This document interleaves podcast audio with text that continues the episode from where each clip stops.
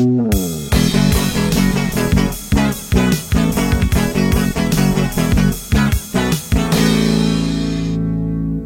onda amigos? Un saludo a todos los que están viendo en este episodio. eh, y bueno, los que están viendo, están escuchando. Mi nombre es Juan Pablo Suaste y esto es un episodio más de Ambulante. Debo admitir que es un episodio, la neta, que estaba esperando mucho grabar. eh, más que nada porque es el primero que grabo en, en mi pueblo mágico, el bonito pueblo de Comonfort. Y justamente coincidió que estamos en medio prácticamente de un festival, el Festival de la Tortilla Ceremonial. Y el día de hoy tengo un invitado que la verdad tenía muchas ganas de entrevistarte, carnal. No, Estamos con. Sebastiano. ¿Cómo estás, carnal? Muy bien, muy bien, Juan Pablo. Qué chido eh, verte y qué chido estar aquí. Qué en- chido que aceptaste, eh, la En. Comonfort, ¿no? imagínate, ya teníamos realmente como un año y medio planeando venir para acá. Sí, me acuerdo que me habían contado un poco y pues atravesó la pandemia, ¿no? Y, y se canceló todo, pero al final de cuentas aquí estamos. Un año y medio después, aquí estamos. ¿Cómo te sientes al respecto de...? No digo, no sé si sea el único evento que te pasó así, pero de... Porque fue una espera larga. Sí, no, pero digo, así es, así pasa a veces. Realmente nada es seguro hasta que se hacen. Entonces, aquí estamos y es lo más importante y a veces pasa así. Sí, pasa. Bueno, para los que no lo saben, eh, el festival consta de dos días y apenas el primer día y mañana, mañana te toca cantar a ti en el, en el Estelar. Mañana No, tarde lo padre. pueden ver. Si están por aquí cerca, bueno, creo que ya no lo van a ver hasta después de esto. Pero bueno, vi que tuviste un evento el miércoles pasado. Así Platícame es. acerca de cómo fue, en dónde fue y cómo fue En- regresar. Pues fíjate, cerquita de aquí, está en Huichapan, bueno, más o menos, está ahí cerquita de San Juan del Río. Y es también la segunda cuna de la independencia. Y me, me dio mucho, mucho gusto y fue un honor haber estado también este, en los festejos patrios. Estuvimos este, cantando, llevé el piano y este, ahí me, fue un concierto más acústico. Ajá. Igual con canciones pues, de recuerdo, eh, Claro. también canciones propias. Y aquí estamos cuatro días después en Comonfort y eso me, pues me halaga mucho estar por acá. No, qué chido, la neta es un honor recibirte. Y bueno, platícame un poco acerca de, de tu niñez. ¿Cómo fue tu niñez? ¿Eras un niño muy travieso? ¿Eras un niño como muy, muy serio? ¿Qué te entretenía a los siete años? Platícame un poco de eso. De niño, pues sí, era bastante, bastante inquieto. Ok. Eh, tuve una infancia, la verdad que bastante feliz. eh, también eh, ya desde niño, fíjate, pisando los escenarios, porque mi madre canta, mi madre es Carmen Cardenal, canta música mexicana y la acompañé a muchas, a incontables giras por todo el país, en muchas ferias del pueblo. Entonces, desde que yo tengo memoria y uso de razón, he estado en contacto con, sobre todo con el canto, Ok. y pues viendo el ejemplo de ella, ¿no? En ese sentido, también una persona muy luchadora y ya está muy persistente, entonces yo creo que tomé esa parte de ella, además de la música que es nuestra, eso me gusta mucho y también me gustan mucho otros géneros, o sea, también estoy ahorita andando en cosas nuevas, pero volviendo a la niñez, este, te digo, me tocó mucho eso, estuve siempre en domingo, imagínalos, en este programa que es este como, pues fue legendario, ¿no? En Claro. ese momento y muchos grandes, grandes artistas eh, surgieron ahí. Y bueno, yo era un niño, yo tenía cuatro años, estuve realmente, era un concurso que se llamaba, no sé si íbamos a cantar o algo de... Entonces eran, éramos puros niños de como desde, ¿qué será? Cuatro o tres años hasta diez, ¿no? Ok. Y ahí yo tenía cinco y fue un... Ok. Fue una experiencia que tampoco entendí lo que estaba pasando en ese momento. Justo, justo era también lo que te iba a preguntar, porque Ujú. también, vaya, porque está, está el video y lo vi. Ujú. Y me llamó mucho la atención, pues, estabas súper, súper morrito. Sí, sí. Y cantaste, o sea, cantaste muy bien y aparte eras como que tenías desde ese entonces como la gracia, como que sabías acá qué rollo con, que con el micrófono, este, tenías como ese carisma y todo. Sí. O sea, la neta está muy impresionante, o sea, la neta para esa edad fue como... Pero sí me imagino que no, como que no dimensionas bien en ese momento, ¿no? ¿Qué está yo pasando? No, no entendía nada que, que vas a ir a la televisión y que pues está esta oportunidad. Mi mamá creo que también conoció a alguien a su vez que me vio cantar o me vio hacer alguna fiesta y pues este niño llévalo para que audicione. Y así fue como se dio la, la circunstancia. Entonces primero voy imitando a Eugenio Derbez, en este que hacía el de un programa que tenía al derecho y al Derbez que nos gustaba mucho y lo veíamos en, en familia, eso me acuerdo mucho Ajá. Y este pues nos causaba mucho mucha gracia casi todos los sketches y en particular este de repente no sé por qué creo que también mi hermano lo estaba memorizando y este y yo otro y así hasta que se dio esta oportunidad de ir a siempre en domingo primero con esto y luego cantando Ok. Entonces ya cantando fue contigo, un tema de Claudio Estrada, que ese es un bolero que cantaba Tintán y bueno, muchas otras personas la han cantado. Claro. Ok, también platícame un poco acerca de cómo, cómo fue la relación con tu mamá. O sea, porque me llama mucho la atención que desde pequeño te fuiste involucrando. Sí, y, sí. y por lo que he visto, por lo que investigué, fue como que siento que hay una relación como muy fuerte, muy cercana, ¿no? Sí, sí, es una relación muy estrecha y todavía, desde luego ahorita estamos haciendo bohemias, ella las hace los días jueves y yo los días lunes, ya tenemos más de un año, digamos, ahorita en esta nueva parte también que tuvimos que hacer algo a partir de la pandemia porque se acabaron los conciertos, ¿no? Se acabó todo y para ver cómo se reinventa uno hicimos este esquema, pero con mi madre pues Stick, te digo, me llevó a los escenarios Claro. desde siempre y pues en el intermedio siempre ya se cambiaba y yo hacía la, ahora sí que entraba yo, ¿no? Ok. Y pues siempre muy bonitos recuerdos y a partir de ahí pues la gente te va diciendo y te va creciendo esa idea en ti, la van forjando y tú vas a hacer esto y lo vas a lograr, tú sigue cantando, cantas muy bonito y pues obviamente no solamente es cantar bonito, Claro. es una carrera que implica muchas más cosas y implica mucho preparación, más ahorita, ¿no? No es tal vez antes yo creo que era un poco más eran otros tiempos, no puedo decir más fácil o más difícil. ¿no? Claro. Simplemente eh, tan- siento que ahorita tienes que ser un artista muy completo para poder figurar o para poder estar, pues no sé, es, es Como, como más en contacto, ¿no? Como que darte más a conocer. Mm, no digo como que tiene que ser un reto muy fuerte, ¿no? O sea, el, el hecho de un compromiso muy fuerte con la carrera para seguir produciendo, para seguir haciendo cosas que superen a la que ya hiciste y así consecutivamente, ¿no? Claro. Entonces es una vida llena de retos, Sí, aparte, siento que ahorita como el artista en general en estos momentos, bueno, como tú lo dijiste, o sea, los tiempos han cambiado, pero siento que el artista ahorita se ve con esa complicación de que ya tiene que tener como integrado la parte de redes sociales, que creo que es como la parte muy fuerte, ¿no? O sea, de que tienes redes sociales activas y te ayuda, pues, a avisar qué evento tienes, si tienes merch o algo como que influye mucho en el artista y engloba todo ese campo. Siento que ahorita es muy diferente, cosa que antes no, no pasaba. No, y precisamente eso es un cambio drástico. Muchos artistas de antes tal vez eran prefabricados, ¿no? Entonces decían, todos los, los ídolos de barro caerán. Porque justamente viene gente muy preparada, que si tú tienes un talento en específico y te empiezas a grabar, la armas de repente, ¿no? Claro. Entonces no necesariamente ya está la industria detrás de ti, impulsándote en la radio, con payola, con todo lo que implica o lo que implicaba un arti- a crear o hacer un artista Claro. antes. Claro, sí, Entonces- apor- siento que me recalca mucho como el. El antes como lanzas, no sé, un disco y, y a veces ni siquiera tenía nombre el disco, era como volumen 1, volumen 2 y la gira de medio en los radios, en la televisora y ahorita es como de que tienes que ir a tal canal de este chavo o tienes que hacer esta cosa o todas tus redes sociales para poder tener este mayor alcance, mayor auge en, en tu carrera en general, vaya. Sí, yo creo que también incluso en la televisión ha cambiado eso, ¿no? Antes la, el número de espectadores ahora está aquí. Claro. Entonces ya el, lo que era la- el poder de la televisión tan, o sea, tan grande para poderte meter cualquier artista que ellos se les dé la gana. Y, y lo que se dice mucho, la repetición a veces es, no, perdón, la base de un éxito es la repetición. Claro. Entonces, mientras sea bueno o sea malo, lamentablemente hay canciones que te van metiendo y que ¿cómo me sé esa canción? ¿Yo de dónde? Ah, sí pasa. Pero la has escuchado tanto porque te la dan por aquí, por acá y por ahí. Entonces, es, ese es el poder también de quien tiene la capacidad económica de meterte la canción que quieras. Claro, sí, siento que ese fenómeno lo vemos mucho y creo que he usado mucho esta referencia con esta red social que es TikTok. Este, que la neta yo sí no lo entiendo, o sea, casi no, batallo mucho con, con esa red, pero sí, o sea, como justamente lo dijiste, hay canciones que, que la neta son malas, pero las escuchas tantas veces y en todos lados que ya hasta te las sabes y es, ya cuando menos te lo esperas la estás Se cantando. vuelve un éxito y Ajá. al final esa canción que tal vez pudo ser una porquería, ahora es una canción. Ahora es todo es un éxito y es un himno, puede Ajá. ser, ¿no? Pasa. Y bueno, me llama, me llama también la atención y me gustaría que me contaras, ok, me, ya me contaste que empezaste desde, desde chavito, Sí, que tu mamá sí. te empezó a impulsar, me imagino que hubo otras personas también que te impulsaron, Mm. pero me llama la atención cómo fue llegar a la adolescencia y cómo fue que aprendiste ya sea a desenvolverte más en el canto, en tocar algún instrumento, ¿aprendiste empíricamente o tuviste como clases o cómo fue tu proceso ahí? Mm, eh, yo creo que es fue un proceso.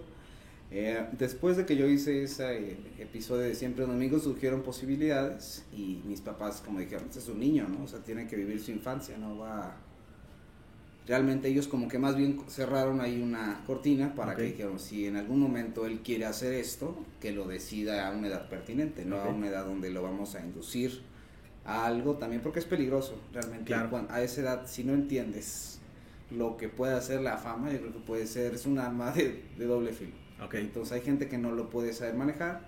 Y yo me acuerdo que ya imagínense, ya desde... Yo había hecho ese siempre en domingo y yo también ya, como la gente te empieza a hacer ideas, entonces me acuerdo, imagínate en alguna reunión le decían, ah, ya después, siempre cantaba yo, ¿no? Que cante Sebastián, cante Sebastián. Y de repente, ya en la, en la locura, ¿y cuánto me van a pagar? Así ya empezó uno de niño, en una mente de niño, porque alguien dijo, y te van a pagar bien. Entonces, de niño no sabes y no entiendes muchas cosas. Entonces Claro. yo creo que es lo más pertinente fue la decisión que ellos tomaron hasta que él este, entienda lo que es. Si quiere, lo va adelante, ¿no? Y lo vamos a apoyar. Ok. Ok, qué chido. Y también, te digo, lo que me llama la atención es, Mm. eh, bueno, sí, está muy recalcado eso, ¿no? Y siento que fue una decisión bastante, bastante chida. Mm. El de decir como de que no lo vamos a forzar, mejor que él tome su camino y ya él verá en un futuro si quiere seguir en esto o no, pero que él decida y que él tome la responsabilidad de sus acciones. Por supuesto. Entonces, ya después pasando este momento, ¿cómo fue el, el buscar otra vez la música o siempre estuvo como ahí presente, Ah, esa espinita? Este, sí. Y de repente también como que, bueno, hice una telenovela como a los nueve. Ok, Eso fue así, este, una telenovela que es como 20 capítulos. Ajá. una telenovela que se llama Rencor Apasionado. Y también fue una experiencia muy bonita, ¿no? Y de ahí como que también un poco hasta la preparatoria, yo creo que no tomé pocas clases de piano, como a los 15 tomé unas, Ujú. pero un mes porque teníamos el teclado ahí ok. pero nunca fue así una constancia que digamos, "Neces- me voy a meter al piano. Tampoco, ¿no? Hasta pasó más tiempo para que me metiera de lleno. O sea, Ah, realmente todavía pasó la preparatoria, me fui un año.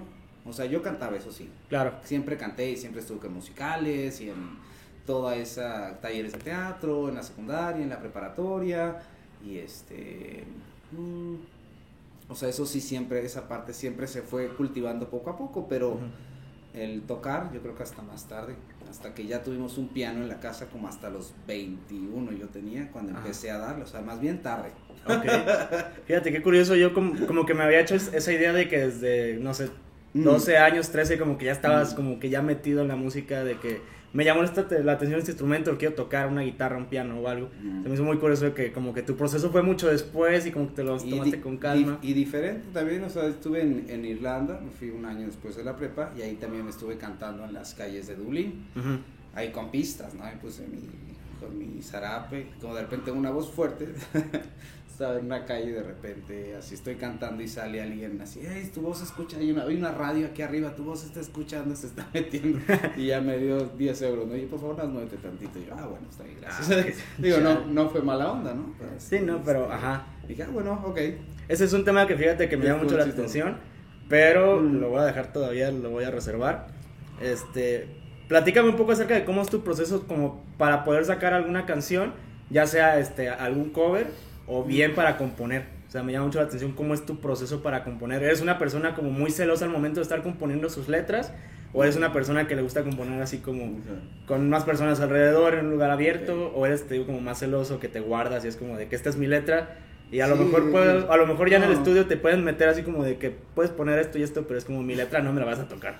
Tengo que aperturarme un poco, a veces soy, Ajá. sí, a veces soy como, sí es cierto, así como que, pero es importante recibir las críticas y también saber de quién vienen, ¿no? Porque muchas veces, o sea, todo el mundo hablamos, pero, Ajá. y yo creo que sí, las personas que más te quieren generalmente te van a decir la verdad, y tendría que ser así, ¿no? Entonces, este, porque la gente siempre te decía, ay, está, está padre, por zafarse del problema.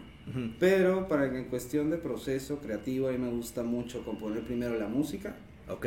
yo empecé también con una idea de hacer música electrónica, empecé, no sé, de repente escuchar música electrónica eh, a los 18, está Infected Mushroom, está este Daft Punk, que estaban así como súper de moda en ese entonces, bueno, todavía, los Daft Punk, ¿no? Ajá.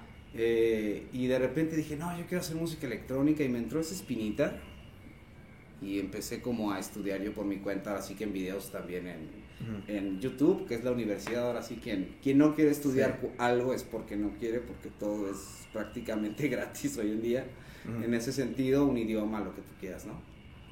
Entonces yo empecé a, a, trabajar un poco la parte de producción musical así, hice un disco tal vez precipitadamente, obviamente en este disco obviamente no estaba listo, eh, tuve un, este, un proyecto antes que lo llamé Doctor Majestic, obviamente también nunca se, nunca se cuadró bien y nada y después dije, ¿por qué eso? Quiero ser yo mismo, ¿no?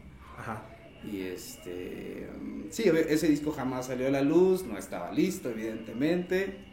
Y después ya dije, no, ahora soy este, Sebastián. Okay. Y entonces va a ser algo que sea yo, que me represente a mí. Y no quiero dejar esa parte de la electrónica también, pero también quiero ser como algún cantante muy ecléctico. Una disculpa, hicimos un pequeño corte, pero ya estamos de regreso y bueno, estábamos platicando acerca de, de, de qué estamos. Del proceso. Del proceso creativo. Sí, este, y del proceso. Eh, ah, te decía, como yo, bueno, empecé a producir eh, música electrónica, entendí más o menos cómo hacer la estructura de una canción. Entonces ya de ahí empecé a componer. Y bueno, saqué un álbum en hace como unos seis años, ya. Chango, sí, hace unos cinco, bueno, 2014. No, no, ya. No puede ser. lo que yo creo, tal, tal vez yo también me equivoque, tiene alrededor como de unos 8 años, ¿no? Sí, vi, algunos videos que más adelante me gustaría tocar, pero continúa. Sí, entonces yo hice ese disco eh, hasta el amanecer y bueno, esas canciones como que siempre buscaba hacer como, obviamente, temáticas que fueran o que salieran de lo común, hacer algo creativo, siempre buscarle dar algo, hacer una, dar una chispita de creatividad extra, ¿no? A las canciones, a las letras y em, hice temas ahí que causaron polémica, obviamente. Y ahorita también, pues bueno, ya son temas que me gusta y nos, no me. Al contrario, me soy orgulloso de esos temas porque son temas que se hicieron en un momento determinado, con las ganas que se hicieron. Yo nunca he sido un artista al cual me hayan apoyado así, digamos, con, con efectivo. Yo creo que lo he hecho yo siempre por mis medios. He buscado la manera, siempre haciendo equipo con gente talentosa y en ese sentido estoy orgulloso que estoy muy involucrado en todos los procesos para hacer los videos, para hacer este... En aquel entonces quería hacer visuales, o sea, entonces estaba yo como queriendo hacer muchas cosas. Ahorita ya cambió, di un giro a la carrera, pero volviendo al proceso creativo que ya me sale. ¿Justo? Es este... Pues bueno, compongo tal vez, hago una base y ya sobre la base empiezo a hacer una, una melodía Ok. Y ya más o menos ese es generalmente mi proceso de composición. ¿Y cómo, y cómo es cuando, cuando te llega ese momento de eureka? Mm. ¿cómo, ¿Cómo es tu proceso para llevarlo a cabo? ¿Usas notas de voz y empiezas, ahorita que tú dices que empiezas más por la mm. melodía, bueno, por la base, ¿usas notas de voz o, o, cómo es tu proceso? Porque generalmente cuando es al revés es como de que o lo escribes en notas o escribes en una libreta o lo tarareas o lo, cantas y, después buscas la base y todo lo demás. Ándale, mucho me pasa eso en bicicleta. Cuando ando en la bicicleta siempre me vienen como las ideas a la cabeza. ¿Eres mucho de andar en, en Ah, sí, sí, sí, sí, sí, sí, yo, pues, de hecho, bueno, sí, no, he manejado muy poco en mi vida los automóviles, pero sí, este, ya me tengo que animar, a lo que estaba diciendo con Majo. ok, bueno, y justo, justo que ahorita tocaste el tema, me llama mucho la atención, eso fue como de las cosas que más como me llamó mucho la atención, el que cambiaste como del género electrónico a este género como un poco más como latino. Por ahí este, leí que comentaste alguna vez que esa transición se debió justamente a tu viaje que hiciste en Europa. Así Platícame acerca de cómo fue, porque supongo que te marcó ese viaje al grado de decir, como buscar otro camino, buscar otras cosas y buscar como tu propia esencia. Ándale. Platica cómo fue ese viaje. Mm, fue un viaje, me fui como cuatro meses en aquel entonces. Y sí, tuve como, ¿qué se fueron? cuatro presentaciones en cuatro meses, fue muy poco, pero fue el, este, fueron presentaciones igual muy padres las que se dieron la oportunidad de hacer y, eso fue también este, padre, también porque la música que yo traía era como una música electrónica, pero con un toque que es cantado, entonces de repente no es tan lo electrónico, ni entra tampoco, entra como más, sería como en lo pop, yo creo, pop electrónico. Sí, más o menos. Más bien, entonces también era, era complicado también como de entrar con eso. Si no traes tal vez un background, no sé, el asunto que fue. Yo hice también eso combinado con otros sets. Y la presentación que más disfruté yo creo fue en San Sebastián, donde realmente toda la gente se animó con todo lo que estuve cantando y estuvo, se hizo muy, muy padre ambiente ahí en San Sebastián, en España, un país vasco. Eh, después como que en esas reflexiones, digo, a ver, ¿qué estoy, qué estoy, qué estoy haciendo, no? Digo, a ver si está funcionando esto, qué voy a hacer, ¿no? Para, dar un giro o para también reinventarme, ¿no? Entonces, eh, regreso aquí y empiezo a ver como qué, qué hacer para tal vez volver a la esencia, ¿no? Y por eso le puse raíz, raíz, ahora que las raíces están de moda. Ajá. Entonces, eh, raíz latina. Dice La Llorona, empecé con La Llorona, fue un experimento, así primero en guitarra, a ver, le voy a meter un poco de electrónica, a ver qué sale. Ajá. Y entonces me gustó el resultado, dije, ok, está interesante y subí como una de esas preview, ¿no? A, a- al Facebook y, y realmente sí me, doy, me empiezo a dar cuenta que lo que empieza a jalar, más allá de todo lo que yo había hecho antes, tal vez era como verme a mí cantar, Realmente algo donde luciera la voz. Ok.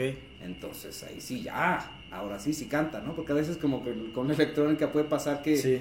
lo importante es más, tal vez es como la música, más el trasfondo, y, y hay muchos tipos de electrónica, o sea, hijo, o sea, muchos tipos de electrónica. Claro. Aparte sí tienes un, tienes un muy buen punto en el clavado que yo me aventé en tu canal de YouTube. Mm. Sí escuché varias, varias rolas de ese entonces, que era como electrónica, como medio pop, como... Mm. Y sí escucha, ap- apreciabas la voz, pero después tenía, era como de que o escucho como el, beat, o escucho la voz, o como que alguien se puede como sacar de onda, y me llamó la atención justo como ese brinco, que ya de repente la voz era lo, lo más potente, ¿no? Obviamente también las tonalidades, toda la esencia, bueno, no toda la esencia, porque seguía, eso me llama mucho la atención de ti. Mm. Como que lo voy a tocar más adelante, pero siento que man- has mantenido como esa esencia. Incluso también en redes sociales lo he visto, por ejemplo, en, en, no sé, en Facebook. Como que siento que tienes un gran acercamiento con, con las personas que te siguen. Como que siempre contestas acá como, como de, hey, ¿qué onda? Chido todos. Como que esa esencia de, de buena vibra, este, como que sí, como que contagia siento que te ayuda bastante. Sí, sí, mucha gente me dice que tengo esa, afortunadamente, esa, bueno, no sé, chispa o no sé cómo se diga, pero tampoco es que lo, lo, lo, lo- esté pensando así, Ajá. ¿no? Creo que eh, me gusta también ser empático, ¿no? Que no solamente es la gente que te sigue, no, realmente sí doy seguimiento, si alguien me escribe, por supuesto que doy, soy una persona muy accesible en ese sentido. Ok. Platícame un poco acerca de en este viaje, cómo fue, si tuviste al- algún como, supongo que tuviste como algún encuentro con otros géneros, este, dentro de la música, si fue así, platica como, Ah. cómo fue llegar a esos encuentros ahí. Por supuesto, ahí en, en España, y que estuvimos escuchando, estuve como un mes con otro amigo que también canta flamenco y estuvimos Ok. inmersos en este mundo. Me enseñó incluso cosas como de palmadas, ya ahorita no me acuerdo. Pero bueno, en su momento fue padre, ¿no? Compartir, porque además me quedé en su casa. Es este amigo se llama Iosu Zapata y es un este, buen artista, también pintor, también tiene su proyecto de, de cumbia electrónica. Entonces, fíjate que también desde a partir de eso, como que también fue un brinco ahí de, ¿por qué haz algo latino? Porque yo hice una colaboración con ellos que grabamos ahí en San Sebastián, la de Cariñito. Ok. Entonces, ese tema, este. Salió, quedó muy padre ese video, fue una experiencia muy bonita y fuimos a, a un parque que se llama, ay, no me acuerdo, pero estás justamente en un, haz cuenta en un risco donde se ve el mar Ajá. y es un parque de diversiones, la montaña se llama Montaña Suiza, Ok.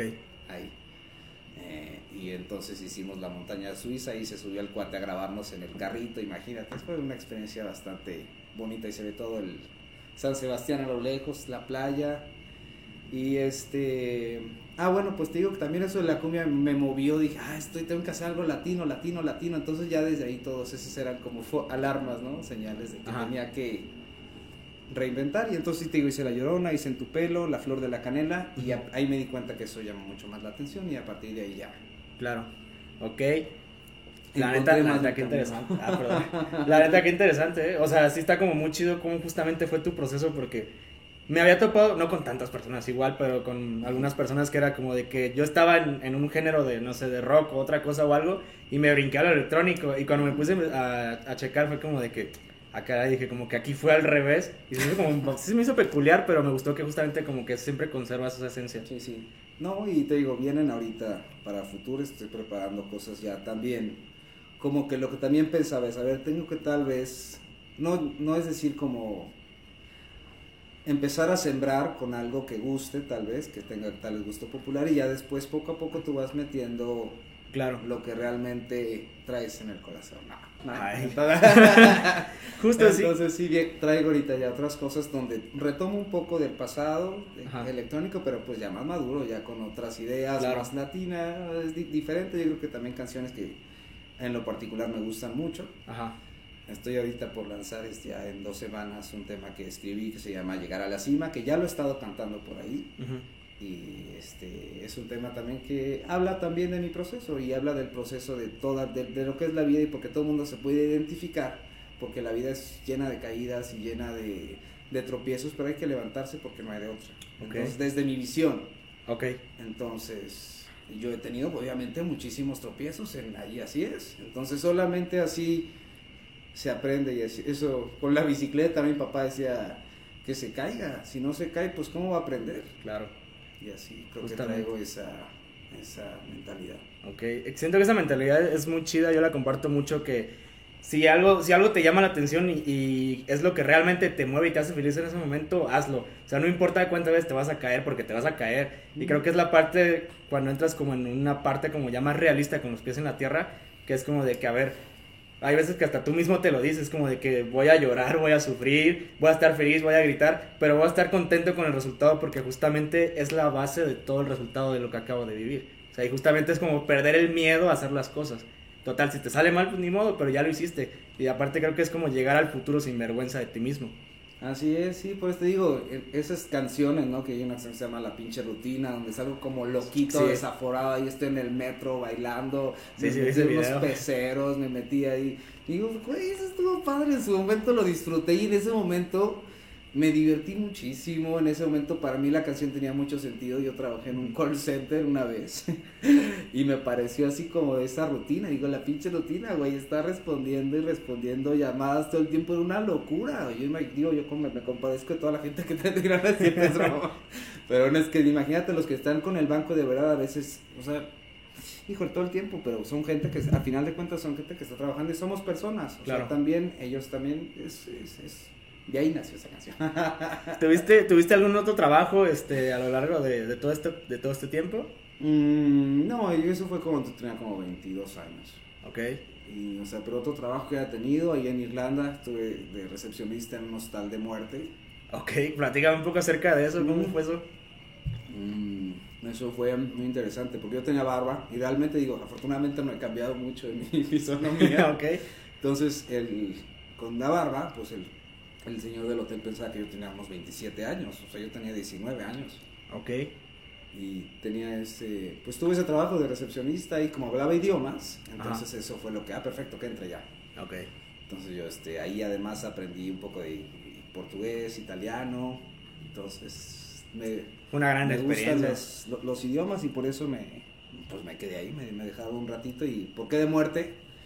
Porque entraba gente, híjole, como lo peorcito de lo peorcito de la ciudad. ¿Hubo alguna, alguna vez que te haya marcado mucho que con algún, vaya, alguna persona que haya llegado que haya hecho como de que... Ah, nos vimos. ¿Qué pasó aquí? O sea, ¿re verdad ah, vi esto? No, no, es que no, no, te imaginas y tampoco nos es agradable a contarlo claro.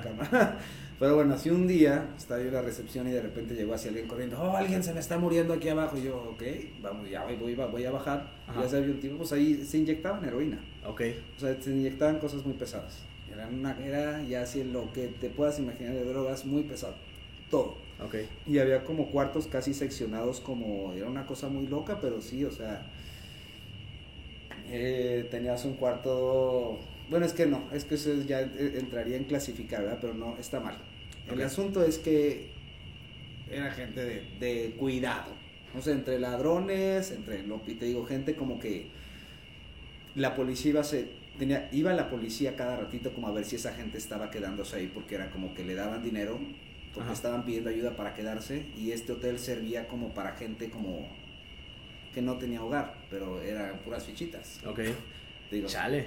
En otro también, o sea, yo de 19 años también un tipo ahí se me está inyectando de repente un tipo y yo de repente así, híjole, ¿qué hago? Y así digo, oh, please, you need to leave. Yo haciendo el checkout. Yo soy, oh, please, sir, you need to leave. You, cannot do this here, please. y así como que el tipo se nomás, fuck off, ¿sabes? Como esta gente además que tiene una pinta, uff. Sí.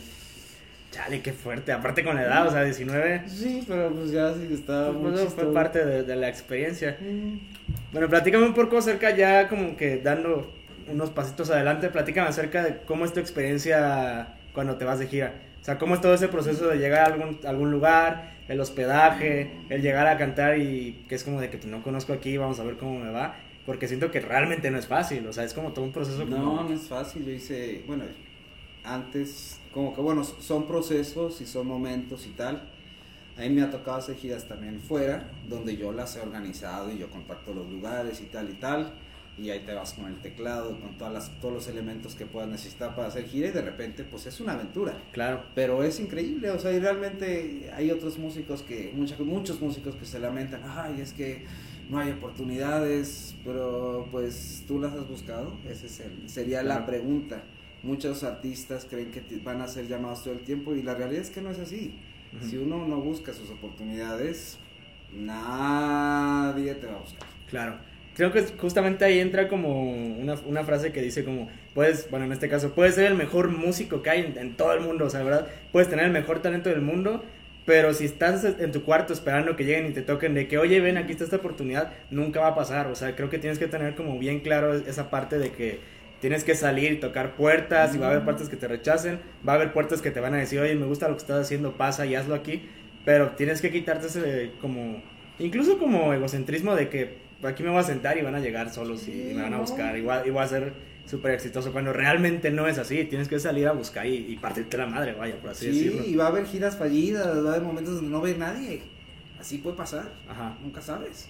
Entonces, tal, Digo, todo lo contrario, el lugar donde menos esperabas o tenías expectativas, el lugar donde la gente se prendió más, okay. estuvo o compró más discos o cosas así que no te esperas. También, o sea, pueden pasar las dos, este, claro. los dos lados y siempre es una aventura, pero el hecho ya de salir y estar fuera en otro país buscando está padrísimo. Está súper todo, todo el mundo tendría que hacerlo, pero es, te digo, la gente que diga que no hay oportunidades, está, no, no entiendo. Claro. Tienes, o sea, sí, efectivamente, ¿no? De repente, aquí hay muchísima competencia. Sí. Es cierto. Y también otra cosa, aquí de repente llega tal vez un extranjero y le abren más las puertas que uno nacional. Uh -huh. Ojo, también tenemos cuenta en eso. O sea, no, yo voy a otro lado y también. Ah, y el mexicano viene de otro. O sea, es siempre también puede llamar más la atención. Nadie es profeta en su tierra y esa es la, la frase tan trillada, pero tan cierta. Es, claro, es muy cierta.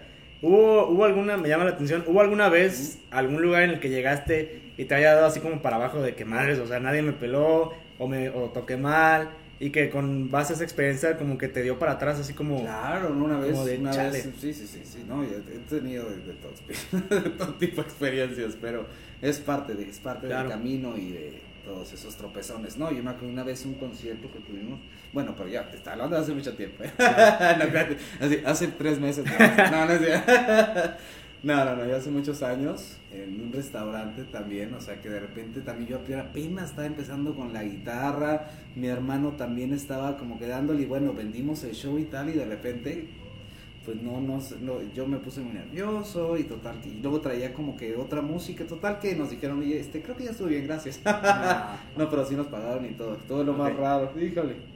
No, pero no pasa, digo, como esas experiencias se tuvieron, y nadie está exento de que no vuelvan a suceder. Digo, ahorita, afortunadamente, de unos, que será dos años para acá, a partir justo de, desde que en marzo de 2019 ya empezó mucho, mucho, mucho, ¿cómo te puedo decir? A, bueno, que me, sentías, que me sentí que estaba en el camino correcto. Ajá. Entonces eso fue esencial. Ok. Sí, no, yo te, eh, te, decía, a partir, yo creo que de, desde que presenté ya el segundo disco, Ajá. yo ya, bueno, ahí ya fue cuando me sentí mucho más seguro y sentí que estaba en el camino indicado. Ese día el show estuvo muy bonito, llegó, ahora sí llegaron, ahora sí que digamos fans de verdad, ¿no? hay gente que yo no conocía, que jamás Ajá. había visto en mi vida y que llegaron con esa emoción de ver a, a, a, al artista, ¿no? Entonces dije, uy, por fin, ¿no? Después de tanto tiempo, porque híjoles, digo, esta carrera es de lágrimas y de caídas y de enojos y otra vez y hasta que pase, ¿no? Entonces ahí me di cuenta y dije, órale, qué bonito, ¿no? Y se sintió algo, fue una satisfacción muy grande y un triunfo a nivel personal importante. No sé si recuerdas, este, como, a lo mejor y no como exactamente el momento, pero no sé si recuerdas cómo fue la sensación cuando te pidieron tu primera foto ya en, ya en este enfoque de que ya te van a ver a ti, o sea, que ya tú eres el artista y quiero una foto contigo porque de verdad te admiro. Platícame acerca cómo fue ese sentimiento de, ah, caray, me está pidiendo una foto, ah, lo estoy haciendo bien. Muy bonito y bien, bueno, yo en realidad, sí, es un, de cuando fui niño, bueno, cuando era niño, Ajá. me tocó eso muchas veces, era algo muy raro, pero yo siendo niño llegaban, ah, que queremos un autógrafo del niño, yo, ¿qué? Y pues ahí yo dando autógrafos, y quiero una foto, una foto autógrafo del niño, entonces pues ahí iba yo a dar mis autógrafos, eso fue mi primer como acercamiento, obviamente soy era un niño, y obviamente todos los niños causan, cualquier niño causa ternura en un escenario y es como, ay, qué padre, ¿no? Entonces es como la gracia, ¿no? Qué, qué, qué gracioso.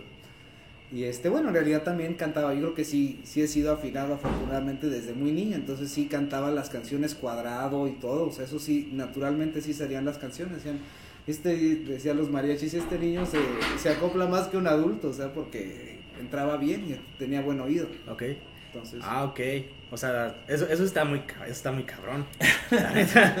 Y siempre, bueno, algo que le sorprende a Majo, que yo soy bueno para hacer segundas voces. Ok.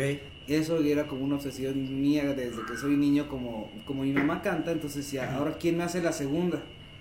Pues yo hacía la segunda voz y como tan, de tanto estudiar muchas segundas voces en música mexicana, yo creo que de ahí también pues agarré ese Claro, sí, sí vi algunos videos este, que, que tienes con tu mamá cantando y que sí tienes como esa parte de que las segundas voces te salen muy natural, o sea, como que sí, porque luego hay, hay, voces que sí las sientes como muy como muy forzadas o que no quedan o que, o que simplemente no, no, van. Así sí, no, aunque uno no sea música, ¿no? como, que, como que algo no macha, ¿no?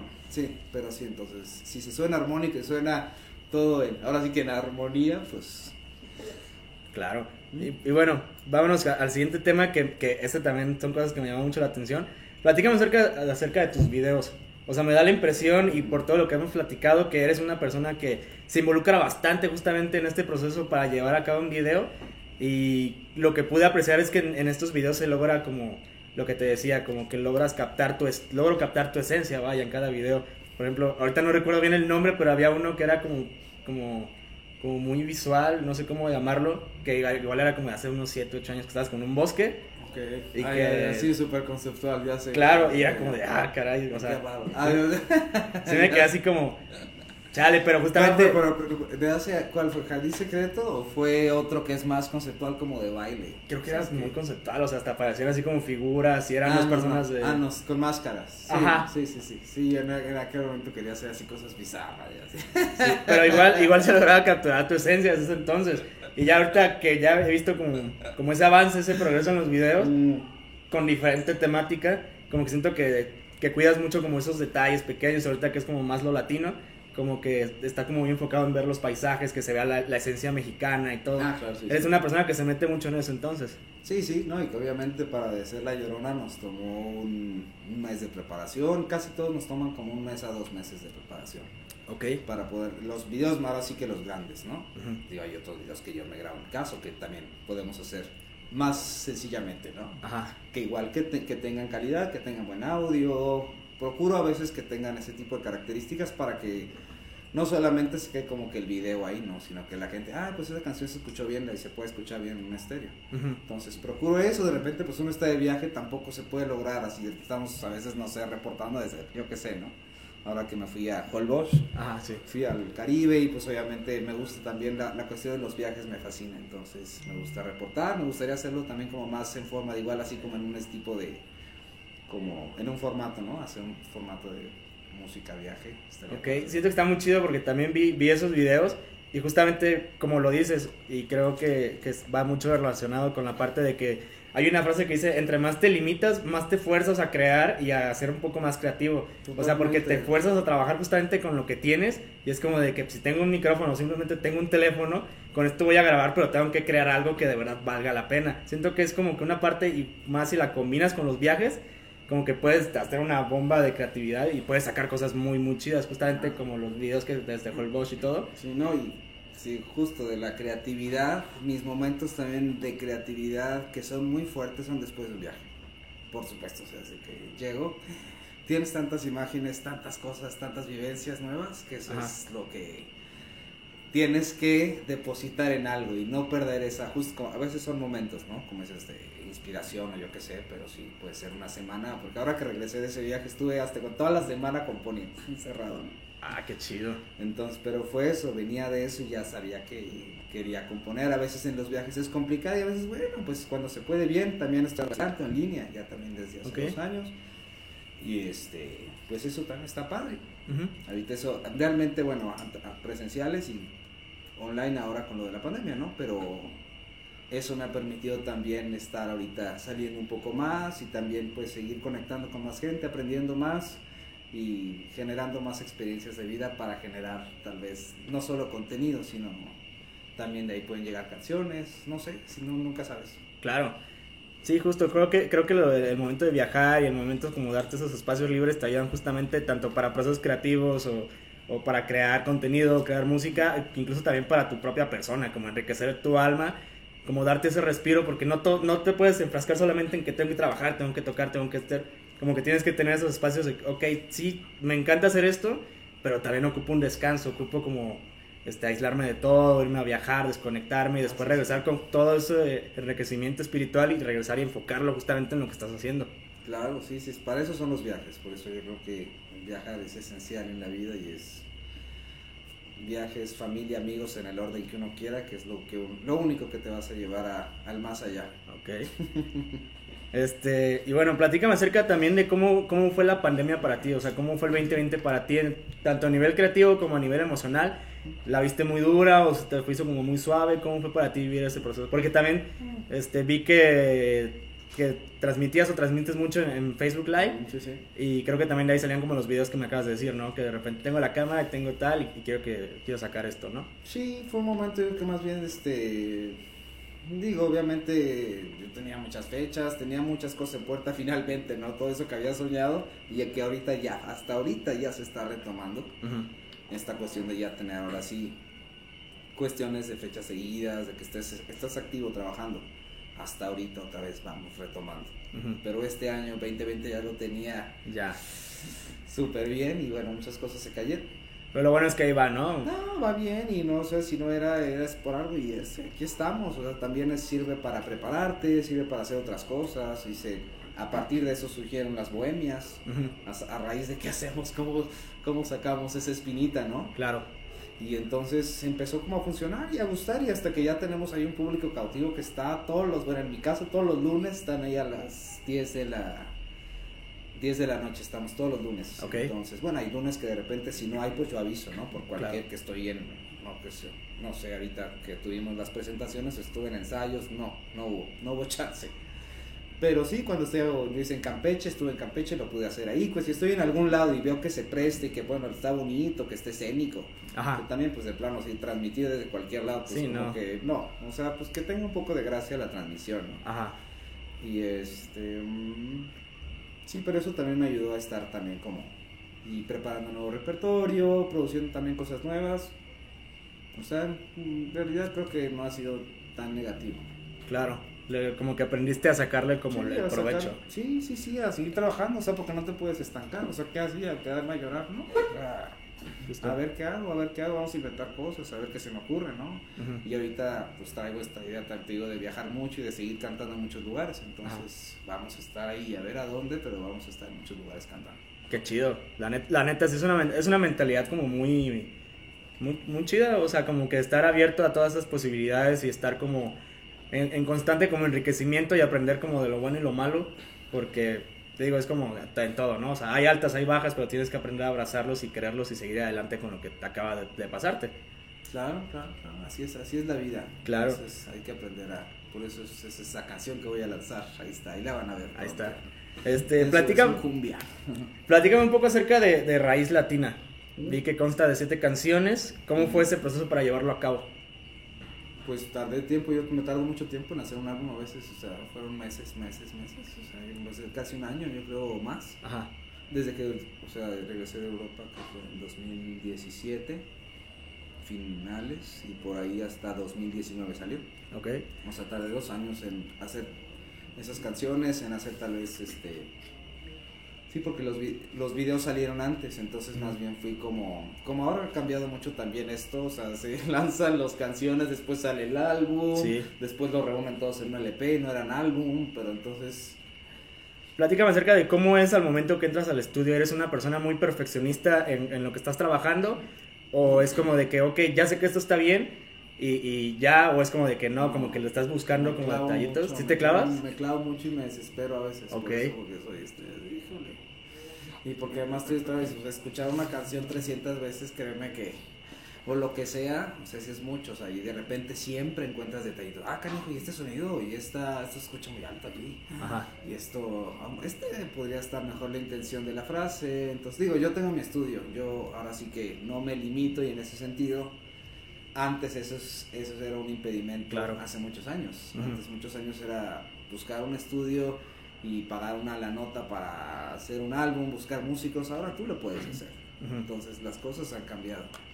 Siento que es como la parte de, de- de buscar este y abrirte nuevos caminos, ¿no? Porque antes estabas justamente enfrascado en depender de un estudio y conseguirlo y contratarlo y todo. Y ahorita es como de que si quiero hacer esto, pongo mi computadora y voy a empezar con esto, ¿no? Sí, sí. Como esa libertad de, de decidir si hacerlo o no hacerlo. Tal cual. Platícame también un poco acerca de la canción de Vals de la Muerte. Vals de la Me llamó mucho la atención este porque es una... Para empezar, es, la está muy chida, es una gran pieza. Muchas gracias. Este, justamente que es, de- es en- del Día de Muertos, vaya. También el video estuvo, estuvo muy cool. Platícame, ¿qué hay detrás de, de eso? O sea, ¿cómo, cómo fue el, el surgir la idea? ¿Cómo fue este llevarlo a cabo también para hacer el video? ¿Cómo fue todo eso? Pues fíjate, esa, es- esa es de las canciones que realmente más, eh, su proceso ha sido más rápido, Ok. por raro que parezca, porque digo, está, venía Día de Muertos y ese fue, esa fue la inspiración, o sea, un homenaje a todas las personas que amamos y que de alguna manera han trascendido. Yo nunca digo que se van del todo, eh, yo creo que siempre es, este, bueno, siempre permanecen aquí de alguna u otra forma, entonces es un homenaje a eso y a, a ver la manera en que yo creo que los mexicanos podemos ver desde una perspectiva, ¿verdad? Porque sabemos tantas perspectivas para cada cosa. Claro. Y bueno, fue una manera de hacer un homenaje a todos los que, y más, sí, bueno, ahorita pareciera que fue el año que como que el año, no, no se sabía que venía el siguiente año, caray, entonces, esto fue justamente un año antes de la pandemia. Entonces esa canción que la compartía de repente, ya también hasta la dejé de compartir porque Ya. me causa, bueno, está ahí, está ahí obviamente, Claro. y cuando es Día de Muertos la comparto, pero nada más como en esas fechas, ahorita no la puedo estar, ¿sabes? Porque la gente está, ahorita estamos medio friqueados todos, entonces, pues sí. Claro. Ok. Entonces, como que, por eso te digo, ay, Ok, y bueno, cuéntame un poco acerca de, de en qué te inspiras, o sea, qué referencias tomas hasta en- de la vida en general para poder llevarlas en tu persona y poder aplicarlas un poco en tu vida. en los viajes, sí, no, o sea, vuelvo a los viajes, yo creo que son la, la manera que más me puede inspirar a mí. La bicicleta, cuando voy en bicicleta me vienen todas las ideas, o sea, como muchas ideas, ay, es porque no hago esto, o a veces, bueno, voy al parque o cuando voy a correr, yo que sé, me pongo los también para componer, ¿no? De- o de alguna canción que guachaché, no tiene letra, ay, ah, esta es, ya. Ok, ¿hay personas que te, que te hayan inspirado, que te sigan moviendo para seguir adelante? Mm, sí, no, en general, o sea, yo creo que las, el, mucho de la, del apoyo o de ese soporte, ahora lo siento ahí en, re- en las redes sociales.